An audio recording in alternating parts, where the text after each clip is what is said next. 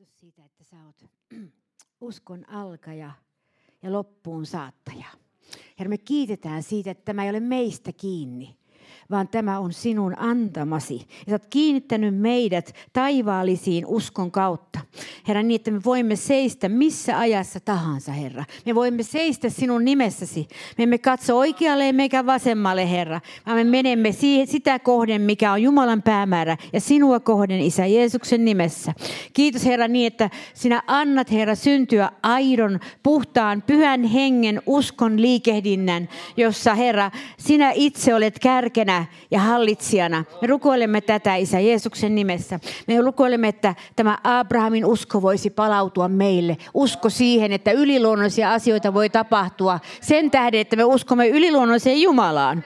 Isä, me julistamme sinun väkevyyttäsi ja suuruttasi meidän elämässämme. Me julistamme niin, että sinä olet voittanut Kolkatan ristillä Jeesus vihollisen. Ja sen takia se ääni, joka sanoo, että meillä olisi vihollinen vastassa ja me emme voi voittaa, se on valhetta. Koska Herran on voitettu Kolkatan ristillä. Me, me tulemme olemaan lopun aikojen sodassa sotilaita, emmekä, emmekä luovuttavia ja kärsijöitä ja tien viereen kaatuneita. Koska sinä annat meille uskon, joka on yliluonnollinen. Tämä ei ole luonnollinen, mitä me saamme, vaan yliluonnollinen. Isä, meillä ei riitä luonnollinen usko. Ja sen takia mä julistan koko Suomellekin, että tämä luonnollinen usko ei riitä. Se ei tule riittämään tulevina vuosina. Me tarvitsemme yliluonnollisen uskon. Herra, kiitos, se tulee sinulta, Herra. Sinä olet uskon alkaja. Ei sä sinä tiedät, missä ajassa me elämme. Sen takia me tartumme sinuun. Jeesuksen nimessä tartumme sanaan, tartumme uskon kautta siihen, mitä on kirjoitettu ja mitä on todistettu sinun sanassasi tapahtuneen uskon kautta. Kiitos Herra. Hebrealaiskirja 11 sanoo, Usko on luja luottamus siihen, mitä toivotaan. Ojentautuminen sen mukaan, mikä ei näy. Tämä on sellainen lyhyt kuvaus siitä. Ja jäi kuusi sanoo, ilman uskoa on mahdoton olla otollinen, sillä sen, joka Jumalan tykö tulee, täytyy uskoa, että Jumala on ja että hän palkitsee ne, jotka häntä etsivät. Tämä on sanottu Jumalan sanassa. Siinä vaaditaan ja sitä odotetaan meiltäkin jotakin, että meidän täytyy uskoa. Ja nyt tämä täytyy uskoa monille allergiaa, koska siinä tulee tällainen pakko puristamis tämmöinen tunne, että minun pitää puristaa nyt itsestäni usko. Minä hoen uskoa ja hoen, että hoen asioita Jumalalle ja teen tällaista, niin se ei tarkoita sitä. Se tarkoittaa vaan sitä, että me pidämme kiinni siitä tosiasiasta, että Jumala kuulee rukouksia. Ja että Jumala, Jumalan kädessä on ratkaisut meidän asioihin ja meidän elämään. Ja yhtäkään herätystä henkilötasolla eikä seurakuntatasolla, maatasolla ei ole koskaan tullut, ellei siellä alkanut nousta tämä usko. Että kaikki on mahdollista. Kaikki on mahdollista, että se ei ole luonnollisesta kiinni. Me ollaan nähty paljon sellaisia vuodatuksia tai tämmöisiä liikehdintöjä, joissa väkimäärä ikään kuin tuo semmoisen fiiliksen, että tässä on niin kuin jotakin äh, suurta menossa. Ja kuitenkin äh, ne yleensä äh, äh, testataan yksilötasolla. Mikä on yhden usko, niin se ratkaisee aina, minkälainen määrä ihmisiä on, jotka siinä on, joilla on todellinen usko. Eli, eli todellinen usko ratkaisee, eikä väki, väkijoukkousko. Todellinen usko, mitä siellä on. Ja näin, näin, tässä ajassa, mitä me ollaan, Jumala etsii tätä, että hän löytää mahdollisimman paljon ihmisiä, joilla on todellinen usko sydämessään. Jotka eivät niin kuin jotenkin vaan lui, uis, ui niin kuin siellä joukon mukana tai tällä, mutta heillä on todellinen usko. Ja me taistellaan tämän todellisen uskon puolesta. Oikeastaan me ollaan Abrahamin jalanjäljissä – tällä alueella. Jos ajattelee. Jos jo, ajatelkaa itseänne. Olisitte jossakin ihan yksin erämaassa lampaita ympärillä. Ja teltta ynnä muuta tämmöistä. Sitten yksi, kaksi kuuluu ääni taivaasta, joka alkaa puhua sinulle. Niin täytyy ihmetellä, että Abraham uskoi sen. Mutta tiedättekö, minkä takia hän uskoi sen äänen, joka kutsui hänet, lähde maastasi, isäsi kodista ja suustasi ja mene siihen maahan, minkä minä sinut lähetän. Tiedättekö, minkä takia hän uskoi sen? Ja se on sama täällä meidän, meidän, meidän kanssa. Vaikka meillä on kirjoitettu sana, niin se on hel- helpompi, eh, mutta kuitenkin se on sama. Mutta siellä ei ollut kirjoitettua sanaa, ei mitään, vaan siellä oli ainoastaan tämä tämä Jumalan ääni. Ja tiedättekö, mikä se oli se voimakkain asia? Se ei vain ääni, vaan se oli se Jumalan läsnäolo, joka tuli sen äänen mukana. Eli Abraham oli ensimmäinen, joka koki läsnäolon. Ja se sai hänet liikkeelle. Ja tämän takia me puhumme myöskin niin paljon tämän läsnäolon merkityksestä, koska se saa liikkeelle. Tieto ei saa liikkeelle. Kopiointi ei saa liikkeelle, mutta läsnäolo saa liikkeelle. Se on se, on se, vo, se joka räjäyttää ihmiset liikkeelle ja saa heidät tekemään niitä asioita, joita Jumala pyytää heidän tekevän. Saa heidät tekemään niitä asioita. Ja mä, mä uskon, että olette kaikki kokenut jo, tai monet varmaan olette kokeneet niitä elämässä niin kuin pienemmä, pienemmässä määrin tätä, että, että Jumala joissain läsnäolonsa kautta vaikuttaa jossakin asioita. Sä pystyt tekemään asioita, joita sä et muuten pysty tekemään, eikö niin? Pystyt tekemään sellaisia asioita. Ja se on semmoinen tietty vapautuminen semmoisesta luonnollisen ajattelun orjuuden ikeestä. Että sä alatkin ajattelemaan, että hei, Jumalalle on kaikki mahdollista. Ajatelkaa tämmöinen lausekin, Jumalalle on kaikki mahdollista. Ja jos me ajattelemme näin, että me, kuinka jokainen teistä on kohdannut vaikeita tilanteita, jossa tuntuu, että tämä ei ole mahdollista, että tästä selviää. Mutta sana sanoo, Jumalalle on kaikki mahdollista. Eli me olemme loppuun asti riippuvaisia hänen voimastaan. Me emme selviä ilman Jumalan voimaa. Jos me olemme ilman Jumalan voimaa, tiedättekö mitä tapahtuu silloin? Tapahtuu, että me kopioimme Jumalan työtä ja teemme kuolleita muotomenoja. Uskonnollisia muotomenoja. Ja sekin vetää tietyssä määrin ihmisiä vaikka katolisessa kirkossakin oli keskellä muotomenoja hyvin paljon ja paljon lakia, niin sekin veti ihmisiä. Kun jossain siellä oli kuitenkin Jumala, tieto Jumalasta. Mutta me eletään sellaista aikaa ja sellainen aika on tulossa, että todellisen uskon täytyy nousta ja se annetaan meille. Että se ei ole niin kuin me emme riistä sitä väkisi isän kädestä ja orjana rukoileta anna, anna, anna, vaan kun me vaellamme sitä tietä avoimina, että me vain uskomme, että täytyy olla niin, että tälle ajalle ja tuleville vuosille löytyy sellainen voima, joka ylittää kaiken, mitä on ollut tässä maassa. Mä oon nähnyt paljon hengellistä toimintaa tässä maassa ja jos tulosta on ollut jonkin verran aina ja, ja kun paljon tehdään, niin aina, aina joku sieltä ui haaviin. Mutta, mutta sitten kyllä ne ui yhtä helposti haavista uloskin. Että, että niin, eh, siinä mielessä, että kyllä siinä tarvitaan Jumalan työ sielujen pelastumisen ja Jumalan niin ihmisten muutoksenkin suhteen tarvitaan Jumalan työ. Siinä tarvitaan Jumala mukaan. Niin kuin Abraham ei, ei uskaltanut lähteä, kun hän sai varmuuden siitä, että Jumala on hänen kanssaan ja pystyy yliluonnollisiin tekoihin. Ja meillä on oma kokemusta kanssa meidän elämässä siitä, että kun meillä tulee usko, että joku asia on Jumalasta, niin silloin saat yliluonnollisen voiman tehdä sen asian. Seistä vaikeissa tilanteissa, olosuhteita vastaan mennä – sitten lähtee, niin kuin me, mekin lähdettiin heti, kun Jumala sanoi jonkun selkeän sanan, niin me oltiin jo melkein pakkaamassa.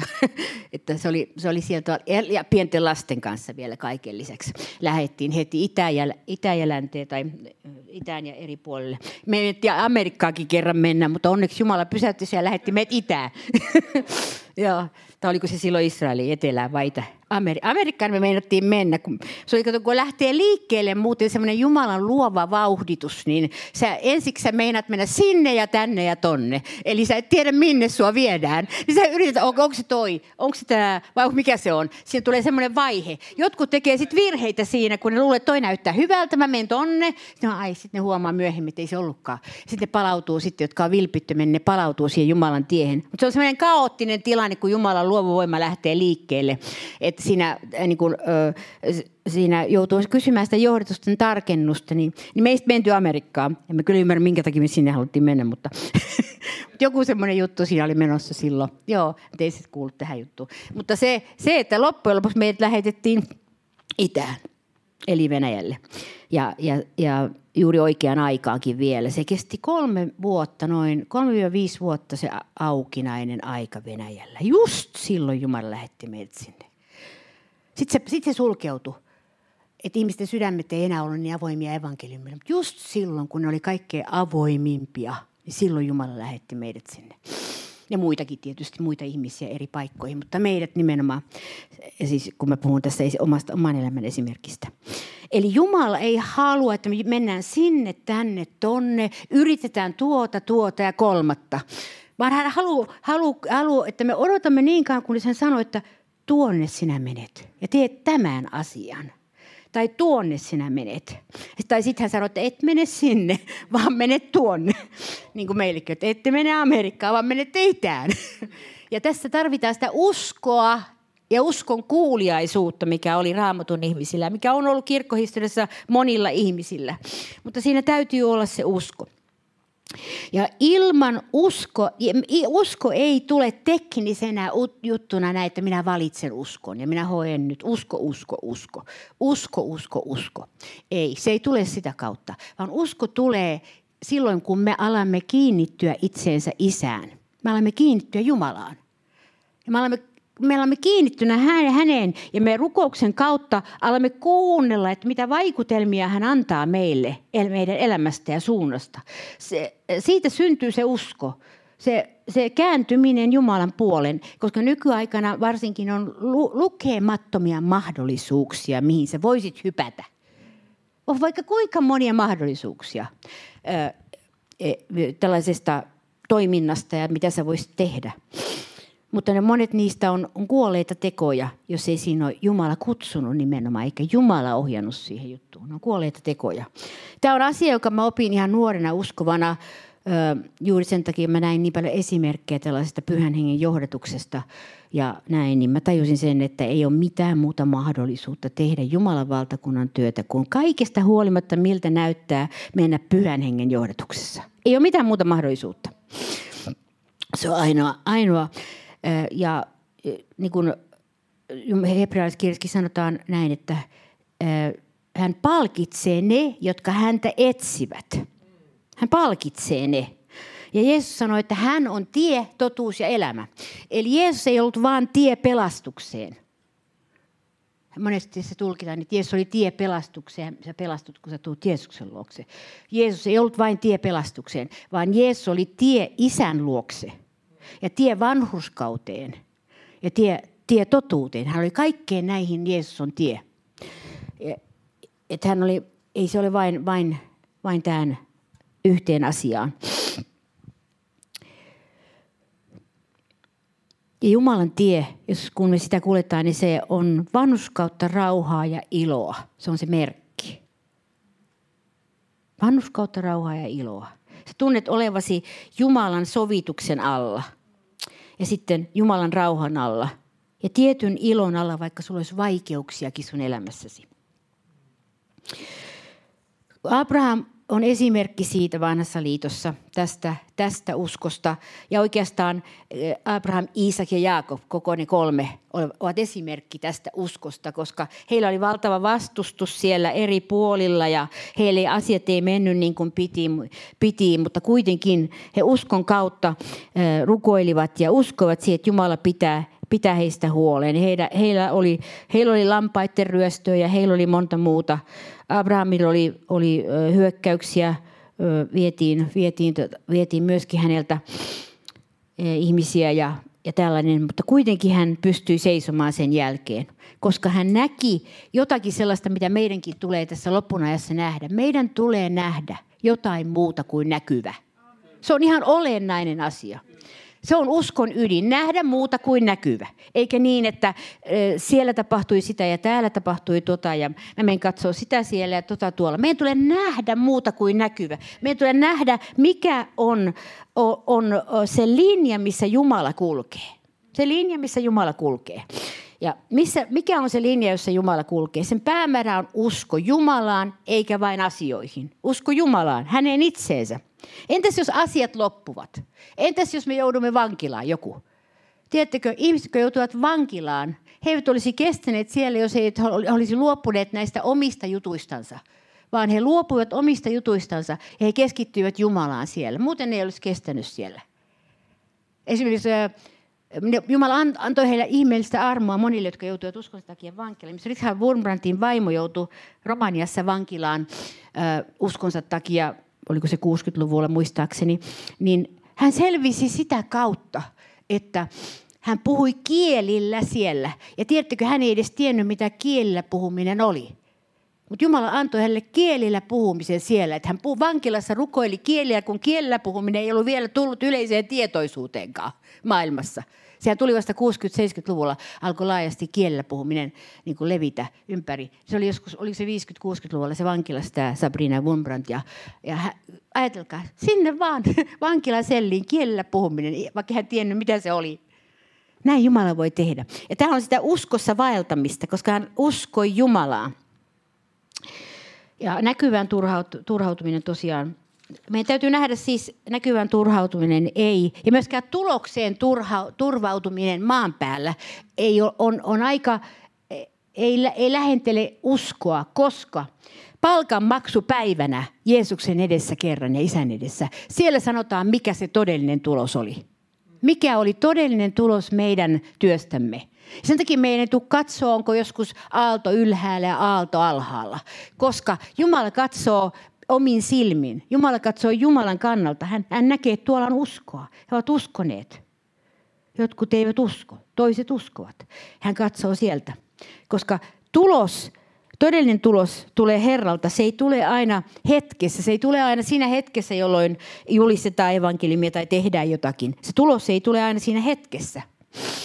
Rukouksen tulos ei tule aina siinä hetkessä. Esimerkiksi mun tätini rukoili mun puolesta varmaan varmaan useampia, pari, parikymmentä vuotta ennen kuin mä tulin uskoon. Nämä on tällaisia aikoja, joita ei haluta vastaanottaa. Muutama vuosi ehkä rukoilla ja sitten jätetään se. Että ei. Mutta äiti rukoili 20 vuotta ylikin mun puolesta. Ja, ja, tota, ja, ja sai aikaan sen, että, että niin hänen rukouksensa tekivät minusta Jumalan valtakunnan työntekijän. Ajatelkaa. Ja me voidaan tehdä tällaisia asioita rukouksella, kun me uskotaan. Me voidaan tehdä, jos me ei katsota siihen, että minkälainen meidän voima, voima on. Ja Abrahamkin oli ihan yksi siellä erämaassa ja ei sillä ollut muuta kuin se oma palvelujengi mukana siellä ja kamelit. Niin, no, että siis me, me pitää ymmärtää, että Jumala tekee näin, että usko ilmenee parhaiten silloin, kun ei ole väkijoukoista kiinni se asia. Se ilmenee parhaiten silloin. Silloin se koetellaan, se ilmenee parhaiten, koska se mikä laulaen tulee, se viheltäen menee, sanoo suomalainen sananlasku.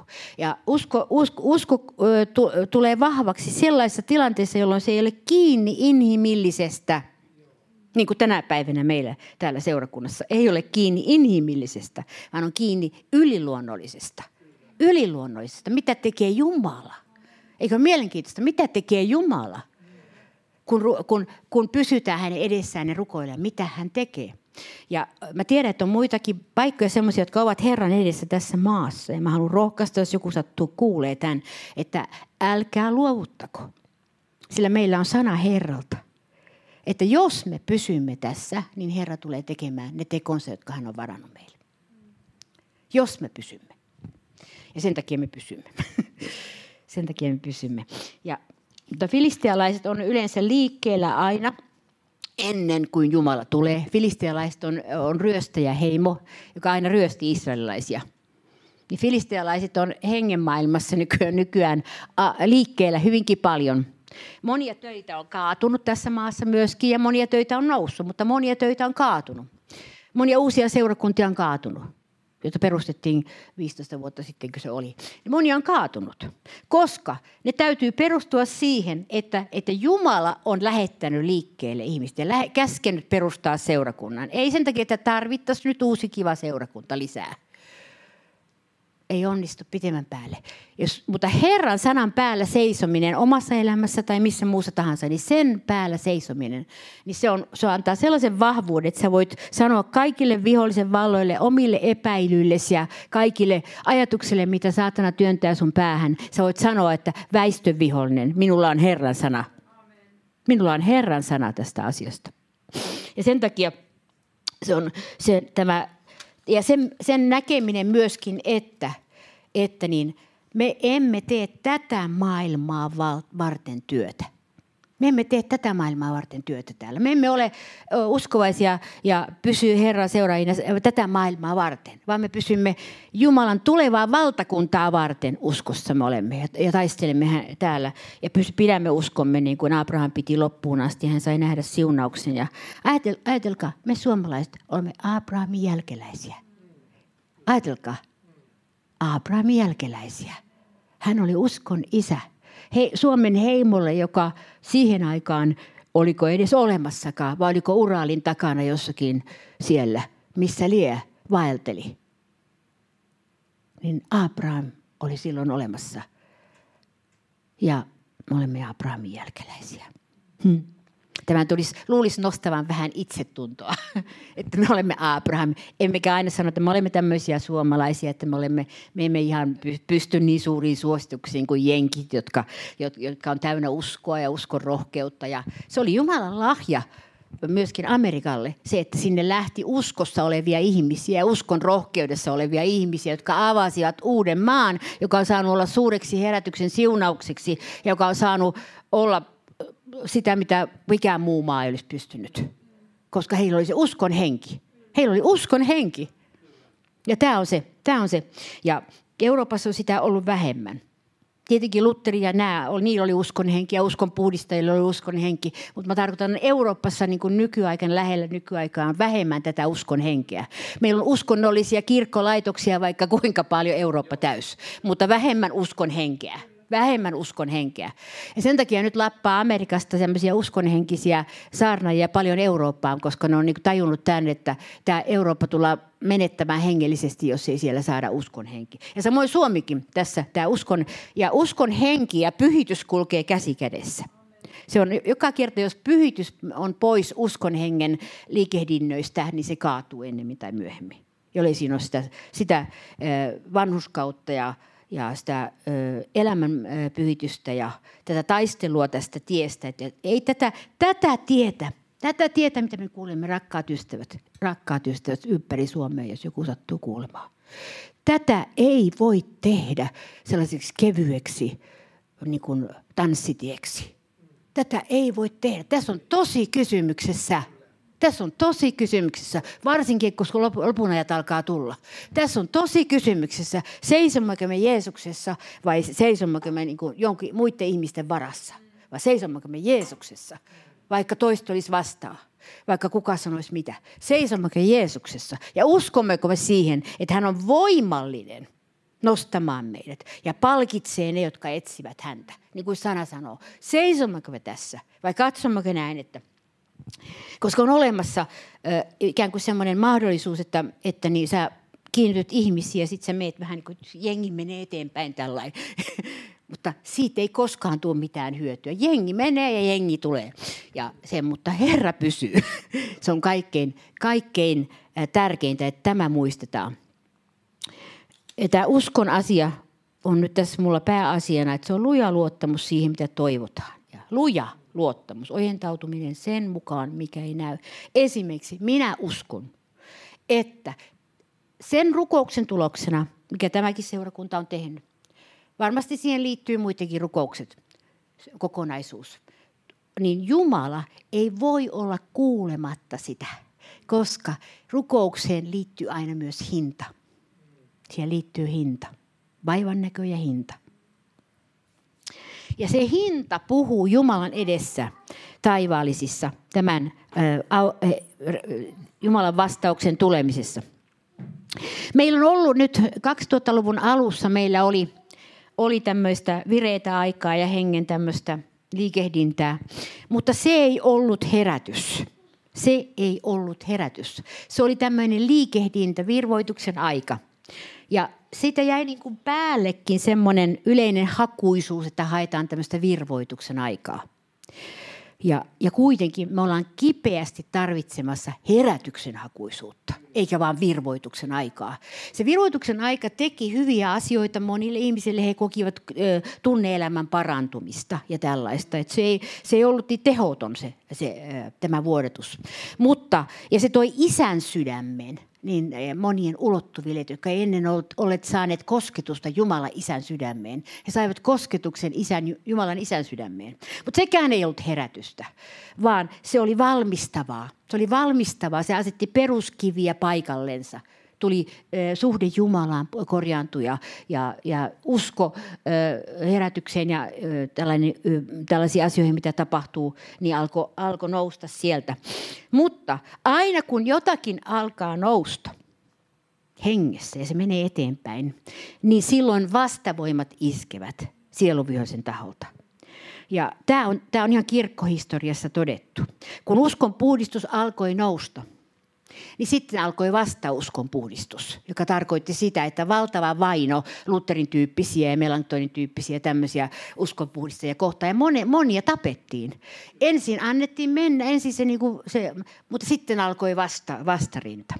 Ja näin on ollut myös jokaisessa liikehdinnässä, mitä on tullut. Ja sen takia siihen täytyy varautua – että ei odotakaan, että nyt kun meillä alkaa hengenvuotus, jota me rukoilemme, että herätys tulee ja tulee henkiä ja muuta vastaavaa, niin sitten meillä alkaa tällaiset isot juhlat.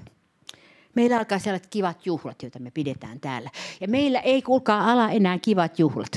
Mä voin sanoa, mä voin profetoida sitä, että tämä ei ole enää se aika, vaan tulee voima – Voima tehdä Jumalan tahto. Kuka haluaa, että saat voiman tehdä Jumalan tahdon? Minä ainakin haluan ennen kaikkea voima tehdä Jumalan tahto, koska sitä isä haluaa. Ja sen hän haluaa antaa. Hän ei halua meitä vain pitämässä juhlia täällä. Vaan, vaan hän haluaa, että tulee voima ja semmoinen palo mennä ja tehdä niitä asioita, joita Jumala meidän sydämelle laskee. Ja ne koskee aina sieluja, ihmissieluja. Ne ei koske joita meidän kunnianhimoisia ura-unelmiamme. Vaikka Jumala kyllä siunaa meidän urat, jos me ollaan Herran kanssa. mutta, mutta ei se ole pääasia, ei ole se ura. Vaan pääasia on, että Jumalan tahdon tekeminen. Että ihmiset saavat kosketuksen todelliseen siihen Jumalan olemukseen. Semmoiseen, että äh, niin kun, äh, jos mä en ole saanut kosketusta pyhään henkeen se, silloin, kun mä tulin uskoon. Jos mä en saanut niin voimasta kosketusta, että mä tiesin, että on olemassa ylivoimainen Jumala. Niin mä ikinä saanut rohkeutta lähteä yksin ympäri maailmaa maailmaa kiertää eri maissa. Ja en, mitäs mä, millä, mikä ihmeen spurttivoima mulla olisi muuten voinut tulla. Mutta se oli, se oli semmoinen, että mua sai pidätellä narulla pysymään paikallani. Ymmärrättekö? Ja se oli yliluonnollinen juttu. Se oli ihan yliluonnollinen juttu. Ja kun yliluonnollisuus astuu kuvaan, niin silloin saat kuulla, mitä Jumala puhuu. Ja Jumala sanoo sulle ihan suoraan, mene tonne tai älä mene tonne. Tai Jumala sanoo, tee tuo tai älä tee tuota. Ja nykyään on sille, että tätä älä tee tuota, yleensä sitä ei kuunnella. Mutta, mutta mieluummin vaan, vaan jotakin, että mikä, mihin liittyy tämmöinen, miten minä tulen suureksi anteeksi kauheasti, mutta mä oon vaan nähnyt tätä niin paljon, niin sen takia en missään nimessä tarkoita teitä. mutta, mutta mä oon nähnyt tätä niin paljon, niin sen takia mä haluan tuoda tämänkin totuuden tässä nyt samalla esille, että, että, että niin parempi, parempi on, että, että niin Jumala saa tulla oikein sillan, sellaisella tavalla, niin että sä tiedät, että, että se on, niin kuin, se on niin kuin kenraali käskee, käskee sinua menemään sinne ja tänne, ja sulle on niin kuin sanottavaa siihen silloin kun Jumala sanoo jotakin, niin siinä ei ole paljon muuten sanottavaa. Se on muuten totta, kun Jumala sanoo jotakin. Siinä ei ole lisättävä eikä poisotettavaa. Ja tämä on se uskon kautta tuleva Jumalan taso, jota me haetaan. Uskon kautta tuleva Jumalan taso, joka ikään kuin ö, ei päässyt nousuun meillä niin kuin olisi haluttu. Mutta, mutta niin, mitään ei ole mennyt hukkaan, muistakaa se. Yksikään rukous, joka on sydämestään rukoiltu, ei ole mennyt hukkaan. Ne on tallessa ja sitten kun tulee Jumalan aika, niin ne vuodetetaan kaikki meidän päälle. Eikö näin ole? Oletteko samaa mieltä? Kun se on se aika, niin se vuodetetaan meidän yllemme. Mutta nyt me ollaan siinä vaiheessa, että me haetaan sitä, että Herra saa itse ilmestyä. Että Jumala sanoo, okei, nyt ne on valmiit. Ja silloin taivas aukenee ja henki vuotaa meidän yllemme. Ja me emme tiedä, koska se tulee. Mä oon odottanut, että se voi koska tahansa tulla. Mutta ilma, ilmeisesti mun piti vielä nämäkin asiat puhua ennen kuin se tulee. mutta, mutta eikö ole paljon parempi olla odottavalla mielellä Jumalan ilmestykselle, kun se sanoo, että ei se koskaan tuu. Niin, koska paljon puhutaan tällaista, että ei se koskaan tuu. Vähän niin kuin siinä Kaunotarjan hirviö piirretyselokuvassa, että ei se tuu, kun se tyttö ei tullut sen kanssa sinne juomaan teetä. Joo. se oli niin hauska, kun se sanoi se pikkuukko, että ei se tuu. Ja me ollaan oltu uskovina vähän tällaisia, että ei se tuu se herätys, ei kannata rukoilla. Huh. Ei ole ihmiset silloin, jos ne sanoo niin, niin ne ei ole lukenut kirkkohistoriaansa nimenomaan herätysten historioita, koska se on ollut justiisena, että se onkin tullut, mm. kun on rukoiltu. Ja sitten kaikki on hämmästyksessä, ai tuliko se? Mulla, rakkaat ystävät, me ollaan joskus vähän pihalla näissä asioissa, mutta Herra rakastaa meitä, koska me ollaan ihmisiä ja me ei nähdä tuohon näkymättömään maailmaan. Me eletään täysin uskon ja semmoisen hengen aistimusten varassa. Tästä täytyy varoittaa näistä hengen aistimuksista tässä, kun tämä on semmoinen alue, että tässä voidaan mennä ihan ula ykköselle tai kakkoselle jonnekin mennä, jos lähdetään painottamaan hengenaistimuksia. Että mä oon oppinut siis tässä pyhän hengen alueella sillä, että loppujen lopuksi pyhä henki, kun hän puhuu, hän on hyvin, hyvin järkevä ja käytännöllinen. Että hän ei mitään sellaisia huuhaa-juttuja tuo, tuo meille, vaan järkevä ja käytännöllinen liittyy siis meidän uskoon ja siihen, mitä, mitä me teemme ja, ja mitä hän meidän haluaa tekevän. Hän on niin kuin tämmöinen, pyhä henki on niin kuin, äh, siellä on sanottukin, että pyhä henki on opettaja. Hän opettaa meitä. Opettaa meitä ymmärtämään Jumalan teitä. Siksi pyhän hengen kanssa oleminen on niin tärkeää. Ymmärtämään Jumalan teitä. Mitä ihmettä nyt on menossa? Esimerkiksi tämmöinen kysymys. Menet Herra eteen ja sanot, mitä ihmettä nyt Herra on menossa? Niin silloin, jos sä yrität päälläsi miettiä sitä, että mitä ihmettä on menossa, niin sä et saat monenlaisia tulkintoja. Mutta jos sä kysyt pyhä henki, näytä minulle mitä on menossa, niin sä saat erilaisia vastauksia erilaisia vastauksia silloin. Pyhä henki ilmoittaa meille, että mitä on menossa. Ja pyhä henki on ainakin minulle ilmoittanut, että nyt on ö, valmistavan rukouksen aika. Valmistavan rukouksen aika. Että ei ole muuta tietä, koska on niin paljon kiviä tiellä. Niin täytyy valmistaa rukouksessa tässä ajassa aika sellaiselle herätykselle, johon tulee rukous mukaan. Koska yleensä kun herätys alkaa, niin rukous loppuu. Mä oon ainakin nähnyt näin. Kun tulosta tulee, niin rukous loppuu. Mä oon nähnyt näin. Ja sen takia tämä ei ole se, mitä isä haluaa, vaan isä haluaa, että se on olennainen osa meidän elämämme loppuun asti, että me pysymme rukouksessa, niin kuin sana sanoo, pysykää rukouksessa. Ja, ja, ja, ja että jos tulee joku niin tämmöinen erikoinen ö, tilanne tai vuodatus, se näyttää siltä, että tässä on niin kuin sitten, että tämä on nyt se, se niin silloin vasta pitää alkaa rukoilemaan uudestaan ja rukoilla niin, että se menee eteenpäin ja Jumala pysyy siinä mukana. Että Jumala on siinä mukana siinä herätyksessä ja siinä liikehdinnässä ja tällä tavalla. Tämän takia tämä on niin olennaista, tämän ymmärtäminen, että yksikään rukous ei ole turhaa, eikä, eikä yksikään e, vaikka rukous olisi kuinka vaatimattomasti esitetty ja kuinka tavallisesti esitetty, niin se on rukous, on aina rukousta. Jumalan täytyy, Jumala täytyy saada kuvioihin tosiaan uskon kautta ja suhteen kautta. Abrahamin kuvioihin tuli Jumala suhteen kautta vaikka hän ei tiennyt rukouksesta juurikaan mitään. Hän oli nähnyt mallina vaan epäjumalan palveluksen uhrien polttamisen ja jonkinlaisten joikujen pitämisten todennäköisesti siellä ympärillä. Eihän ne hiljaa siellä ollut, kun ne uhrasi epäjumalille, vaan joiku siellä jotakin. No sen se oli Abraham nähnyt. Ja sitten sille ilmestyy Jumala ääni tuolta taivaasta ja sanoo sille, niin kyllä se on aikamoinen teko Jumalalta ollut, että se on saanut sen uskomaan. Että hetkinen, kuka siellä puhuu? Jumala oli valmistanut hänen sydämensä. Jumala valmistaa nyt sinun ja minun sydäntä siihen. Tiedättekö, millä tavalla Jumala oli valmistanut Abrahamin sydäntä ottamaan vastaan tämä usko? Sillä hän oli valmistanut, koska Abrahamilla oli paljon, paljon taakkaa ja vaikeuksia – ja vastustuksia siellä erämaassa. Hänen vaimonsa ei voinut saada lasta esimerkiksi. Ja kuitenkin Jumala oli sanonut hänelle, että sinä tulet olemaan kansakunnan isä. No miten tämmöinen yhtälö onnistuu?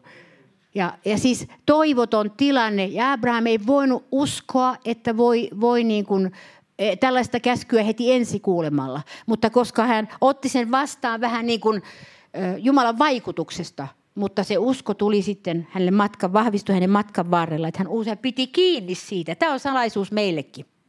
Miten me pysymme uskossa ja saamme läpi asioita hengenmaailmassa, Jumalan suunnitelmia nyt. nyt. Ja mulla, mä en voi sille mitään, mulla on tunne, että jotakin on tuossa ihan tulevaisuudessa hengen maailmassa, mutta mä en, mä en sen enempää tiedä. Mulla on vaan sellainen tunne ja sen takia mä, mulla on rohkeus puhua tästä asiasta, koska mä tajuan, että mä haistan jotakin. Yleensä aina profeetat haistaa asioita ennen kuin ne tapahtuu näkyvässä maailmassa. Varmaan jotkut teistäkin olette haistanut, että something is happening, jotain on tapahtumassa. Niin mä haistan sen. Ja sen takia, että, että niin, äh, koska mä uskon sataprosenttisesti rukouksia kuulevaan Jumalaan. I've seen too much. Mä oon liian paljon nähnyt. Että mä voisin luopua siitä uskosta. Se on, mä oon nähnyt liian paljon. Niin äh, Abraham uskoi siis sen vaikutuksen ja Jumalan läsnäolon kautta hän uskoi siihen, mitä hän, sisäinen ääni, mitä hän siellä kuuli. Kuuli. Mehän ei tiedetä, oliko se sellainen korviin kuulattava ääni vai oliko se sisäinen ääni, niin kuin mekin kuullaan uskovina. Me ei tiedetä sitä, se ihan selvästi on sanottu. Mutta joka tapauksessa hän kuuli. Se on siis fakta. Hän kuuli. Lähde maastasi ja suvustasi ja isäsi kodista ja mene siihen maahan, jonka minä sinulle näytän. Ja, ja niin edelleen. Ja ne muutkin kerrat, kun hän kuuli. Uhraa poikasi Iisak alttarille myöhemmin. Sitten kun tämä luvattu ja odotettu lapsi syntyi, niin sitten se pitää viedä alttarille – ja tässäkin on valtava esimerkki lopun ajan seurakunnalle, että mikään, mitä ei ole uhrattu alttarille, se ei tule nousemaan hengessä, vaan jotain täytyy uhrata alttarille. Jotain sellaista, he, jotain täytyy uhrata alttarille. Se vaan on näin. Jos me haluamme niin olla, olla tienraivaajia ja siis saada auki hengessä asioita, niin jotain täytyy alttarille uhrata. Ja Herra näyttää kullekin, mitä se on.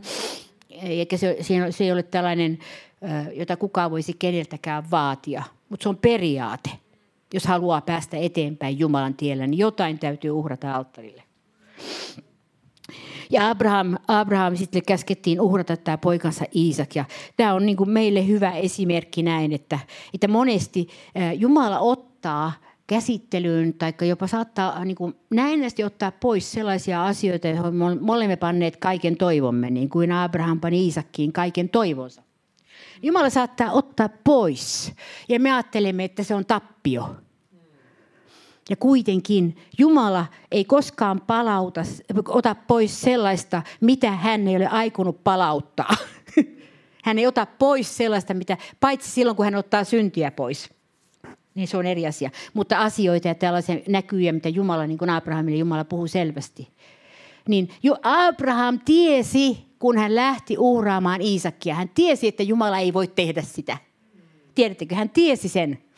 Hän tiesi sen, koska hän, hän oli hengen, hän oli yhteys Jumalaan. Niin hän aisti sen, että ei hän tee sitä, mutta mun täytyy tehdä tämä. Mun täytyy uhrata, mutta Jumala ei uhraa mun poikaani Iisakkia. Mutta mun täytyy olla valmis uhraamaan Iisak. Ja tämä on se, jotka avaa hengen maailmassa herätykselle teitä. Täytyy olla ihmisiä, jotka on valmiit uhraamaan Iisakin, vaikka he eivät uhraisikaan sitten. Että Jumala puuttuu siihen eikä, eikä vaadi sitä. Heidän täytyy olla, täytyy olla valmi, valmiit uhraamaan. Ja ja, erässä, ja eri tavoilla Jumala sitten koettelee ja Mä en, mä, en, mä en ole kuullut yhdestäkään Jumalan valtakunnan työntekijästä, jolla on ollut merkittävä palvelutyö, ettei hän olisi jo, joutunut uhraamaan jotakin eh, eh, sen eh, herätyksen ja Jumalan tähden. Mä en kuulu. Jotain on täytynyt mennä, jotain on täytynyt tapahtua, jotain on tapahtunut, joka on ollut uhri sen, sen voiton takia, mikä tullaan. Ja tämä alue on ikään kuin mun mielestä kätketty tänään kristillisyydessä – koska enemmän on kysymys ollut kristillisyydessä, mitä minä tästä saan. Oletteko samaa mieltä? Se on ollut yleinen linja, mitä minä tästä saan. Sitten sanotaan näin, että minä en saa tästä seurakunnasta mitään. Eihän se ollut kysymys, että sinä siitä saat, vaan sinä tuot. se on päälaillaan se koko juttu. Mä en tullut tähän seurakuntaan pastoriksi sen takia, että mä saan tästä jotakin vaan mä, mä annan sen, mitä mulla on. Ja mä otan vastaan ne koetukset ja iskutkin, mitä on. Sen takia, että mä, mä, mä, mä ymmärrän tämän uhriperiaatteen, mikä täytyy olla. Tämä on ollut tässä länsimaisessa kristillisyydessä vähän niin kuin pantu kaappiin koko tämä uhrijuttu. Että eihän sitä, tietysti kolehti kerätään, niin se on, se on selvä. mutta, mutta siis tämä, että ihminen uhraisi itsensä johonkin, niin ei, mitä se semmoinen on. Täytyy vaan katsoa Abrahamin elämää silloin, niin se alkaa tulla eläväksi. Että se on todellisuutta. Se on us- Abraham ei ole historian homehtunut hahmo, vaan Abraham on uskon isä. Ja hän on meidän uskomme isä. Joo. Ja kaikki muut herättäjät ja Lutterit ja Melanktonit ja kaikki muut, niin ne on ollut Abrahamin jälkeläisiä. Ja me, jos me haluamme olla uskossa, niin me olemme Abrahamin jälkeläisiä. Emmekä pelkästään, emme, emme ole Lutterin jälkeläisiä, vaan me olemme Abrahamin jälkeläisiä. Luther teki mahtavan työn. Paljon pelastui ihmisiä silloin. Mutta se, me, se kokonaisuus on, on, on Abrahamin uskoon. Uskoon, kaikkivaltias, isään, joka on kaikkivaltias. Koska isä oli se, joka uskon kautta pystyi lähettämään poikansa maan päälle, tuomaan pelastuksen, sovituksen. Abraham ei pystynyt tuomaan sovitusta. Mutta hän oli välikappale sille ketjulle, jonka jälkeen syntyi Messias. On mielenkiintoista nähdä taivaassa Abraham ja nämä vanhat pyhät. Ja kaikki Suomen herättäjät, jotka on ollut uhria pannu alttarille, jotka on, jotka on, jotka on maksanut hintaa siitä, että sieluja pelastunut tässä maassa. Ja, ja kaikki ne, jotka on eri, eri maissa kuollut uskonsa tähden, niin nähdä sellaisia ihmisiä. Ja, ja tietää, että he on voittajina perillä, niin kuin mekin aiomme olla voittajina perillä. Mutta ainoa keino, millä me pääsemme voittajina perille, on, että me säilytämme Abrahamin uskon. Ja säilytämme uskon isään, poikaan ja pyhään henkeen ja Jeesuksen Kristukseen meidän pelastajamme. Siis tämä koko ketju, pelastuksen ketju, eikä vaan pala sieltä, vaan ketju. Usko, Abrahamin usko, Jeesuksen usko, apostoleiden usko ja meidän usko. Halleluja. Ymmärrättekö, miten valtavan asian kanssa me ollaan tekemisissä? Tämä ei ole meistä kiinni, tämä on hänestä kiinni. Halleluja. Mä tunnen semmoisen pyhähengen virran kulkevan mun lävitse. Mä ajattelin, että hetkinen, että Herra, tämä on tosiaan isompi juttu kuin me ollaan. Joo, amen. Ja katsokaa, tämä toivo täytyy kaikua tässä maassa enemmän, ettei tämä pikkusieluisuus enää pyöri ympäri täällä. että tulee semmoinen avaran näkemys koko Jumalan pelastussuunnitelmasta, mistä tässä oikein oli kysymys. Ei, tästä ei ollut meidän onnellisuuskerhosta kysymys, vaan tässä oli kysymys paljon suuremmasta asiasta. Jumalan kunniasta ja sitten meidän siitä semmoista vapautuksesta ja todellisuudesta sen kautta, kun me uskomme häneen. Halleluja. Kiitos Jeesus. Kiitos Jeesus. Mä luet mun lopputeksti nyt, että, mutta noustaan pystyä ja kiitetään Herraa tästä valtavasta suunnitelmasta. Kiitetään Herraa, että me saadaan astua lopun aikoina kohden tällaista suunnitelmaa. Me saadaan seistä pyhällä paikalla isän edessä ja saadaan seistä Jeesuksen voimassa ja saadaan tietää ja nähdä, että hänellä on suunnitelma niille, jotka rukoilevat. Niille, jotka etsivät Herraa, niin he löytävät Herran. Kiitos Jeesus. Ylistetty olkoon sun nimesi. Jeesus, kiitos. Kiitos uskosta, kiitos tulevaisuudesta ja toivosta. Kiitos Jeesus elämästä. Kiitos, kiitos Jeesus elämästä. Kiitos tulevaisuudesta ja toivosta. Kiitos uskosta, Herra Jeesus. Me iloitsemme sinusta ja siitä, mitä sinä teet. Siitä, mitä sinä teet, Jeesus Kristus. Siitä, miten sinä vahvistat